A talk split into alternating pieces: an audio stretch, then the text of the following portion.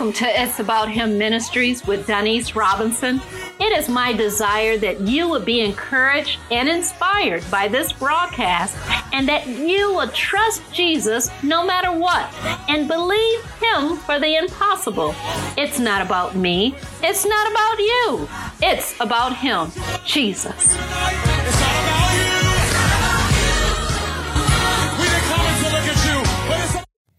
This is the day that the Lord has made. We will rejoice and be glad therein. Thank you for listening to this broadcast. I trust it is a blessing to you. I would like to hear your testimonies, your prayer requests, and your comments. You are welcome to send them to It's About Him Ministries at gmail.com and follow me on Twitter at It's About underscore Jesus. If God is leading you to support this ministry, you may send your donations to PayPal or Venmo to It's About Him Ministries at gmail.com. In advance, I would like to thank you for your gift because every gift is appreciated regardless of the amount. The past month, I've shared we can have what we say. Either we are speaking words of life or words of death.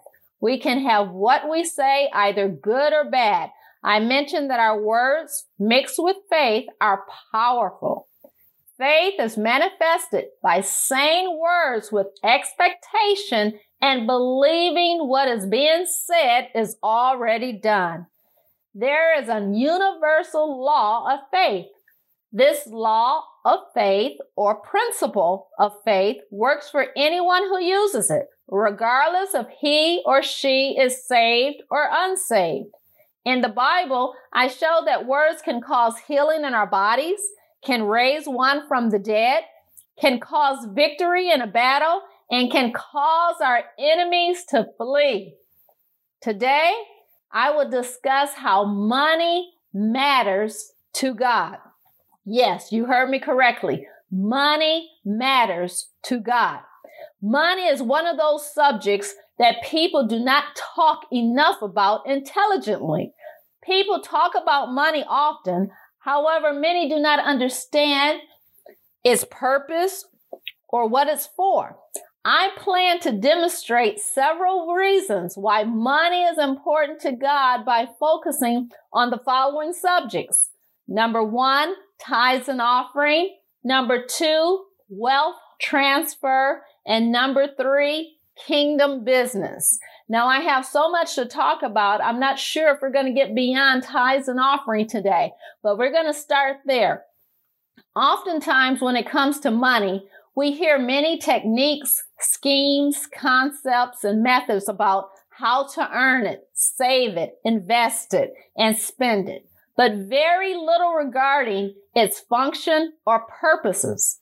Some people have warped ideas of money.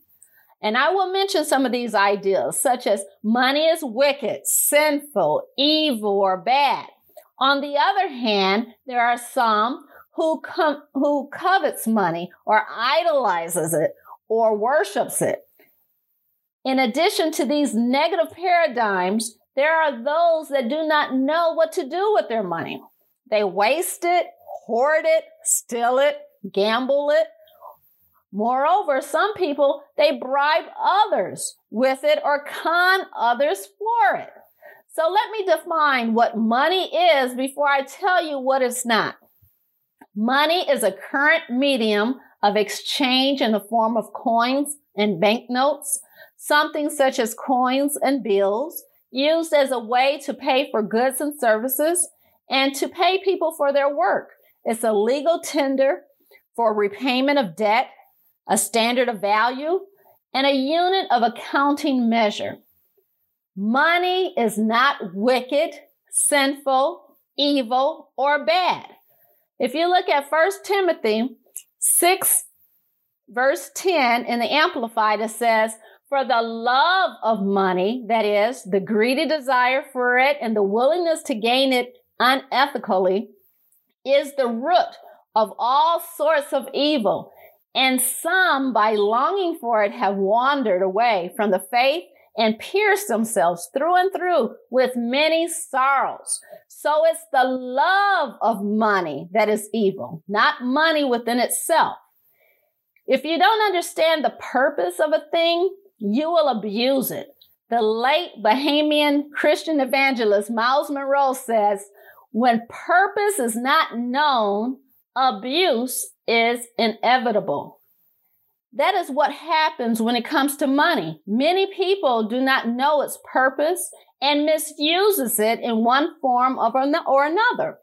Our money matters to God. Why do you think this is so? Well, according to Google, the Bible offers 500 verses on prayer, fewer than 500 verses on faith, and more than 2,000 verses on money. In fact, 15% of everything Jesus ever taught was on the topic of money and possessions, more than his teachings on heaven and hell combined. So money matters to God. Let's look at this a, um, from the perspective of tithes and offering. The first account of tithing is in the book of Genesis with Abraham.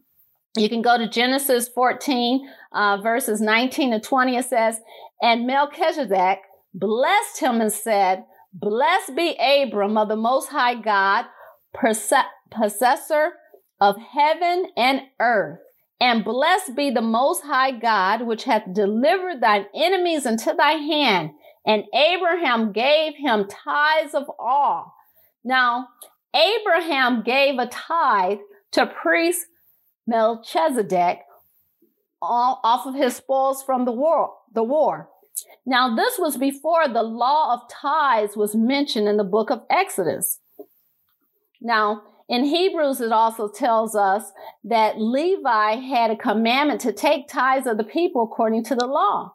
And if we look at Numbers 18:21, it says, "And behold, I have given the children of Levi all the tenth in Israel for an inheritance for their service which they serve, even the service of the tabernacle of the congregation. So it was given that the priests received the tithes from the people of Israel. Now, perhaps tithes was a known, unwritten custom given to the priests in Abram's time, in Abraham's time, or could it be that Abraham just felt that it was an expression of worship to God because of how good God was to him?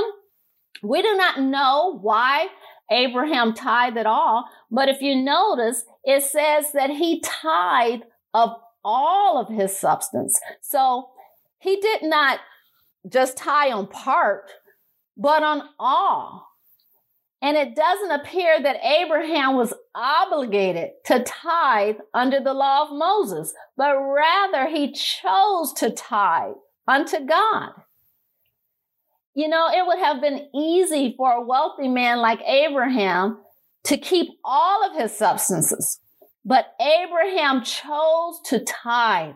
This illustrated that Abraham knew where his wealth came from and who deserved the honor for it.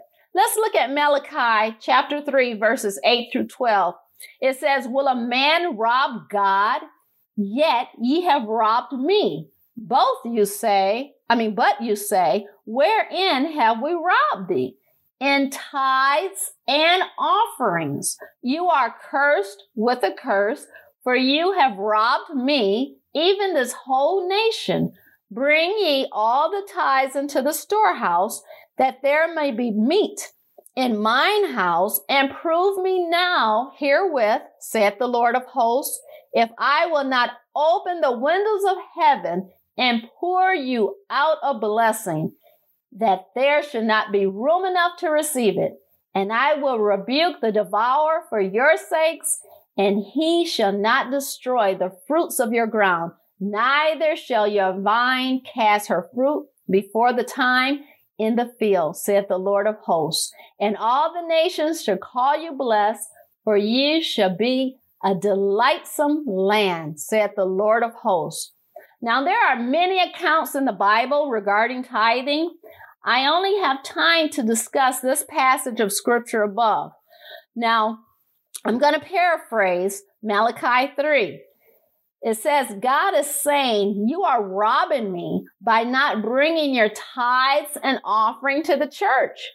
When you do this, you are cursed. Bring all of your tithes, the tenth, and I will open up heaven and pour you out a great blessing that you will not be able to receive. And I will rebuke the devourer from you and bless you.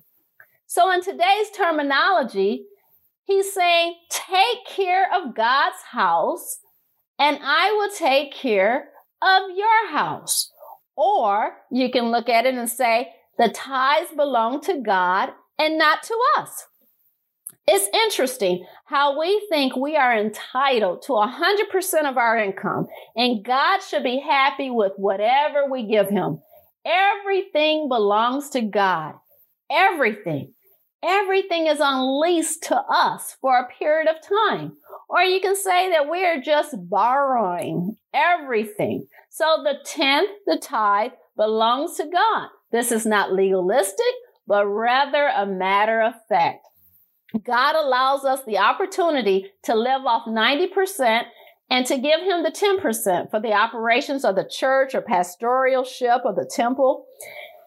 Now, we have holes in our pockets when we live off the entire 100%.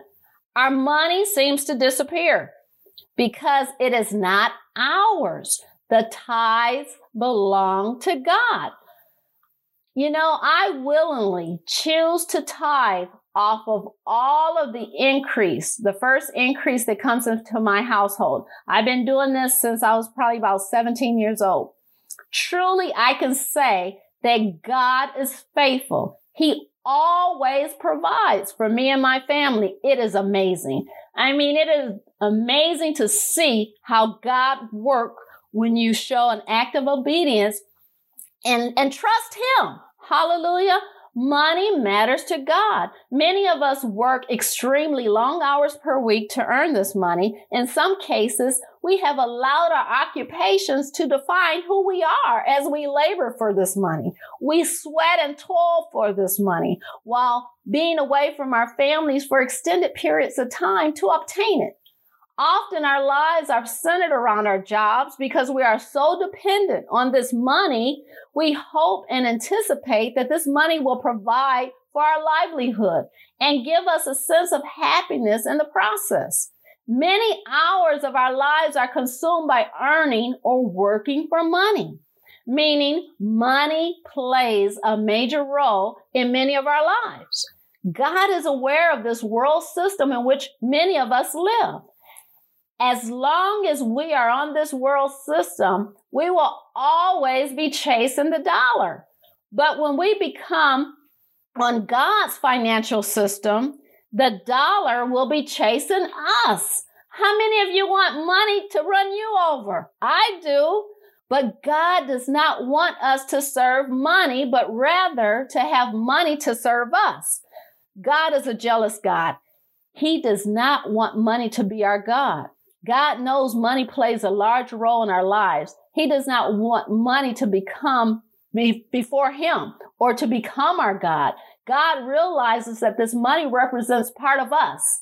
We toil, we work for it. And if we are willing to give it up for him by the way of a tithe, a tenth, then it does not have us. And Matthew 6:21 in the Amplifies it says, For where your treasure is, there your heart, your wishes, your desires, that on which your life centers will be also. He only asks us to give a tenth, a tithe. When we trust Him by giving our tithes, He blesses us and takes care of us. He takes care of our needs. If we are able to trust God with our substance, then we are able to trust God with everything, including our lives. This is why money matters to God. Money matters because God is much more concerned with us than money. And we, when we trust God with our money, then we can, then He can entrust us with more of the valuable things in life, along with even more money. Let us pray. I will have to continue this next week. Dear Heavenly Father, help us to understand the purpose of money and why it is important to you. Help us to keep it in its proper perspective. You alone are our God, and money is not our Lord. Help us to tithe on the tenth of all of our substance and to take care of your house, and you in return will take care of our house. Help us to see that everything belongs to you. Help us to trust you with our lives and our and the money that really belongs to you. In your holy son, Jesus' name. Amen. Remember, it's not about me. It's not about you. It's about him, Jesus. I trust you are blessed by this broadcast. I to hear from you. You can send your praise report or your prayer request to It's About Him Ministries at gmail.com. You can follow me on Facebook, Instagram, or Twitter.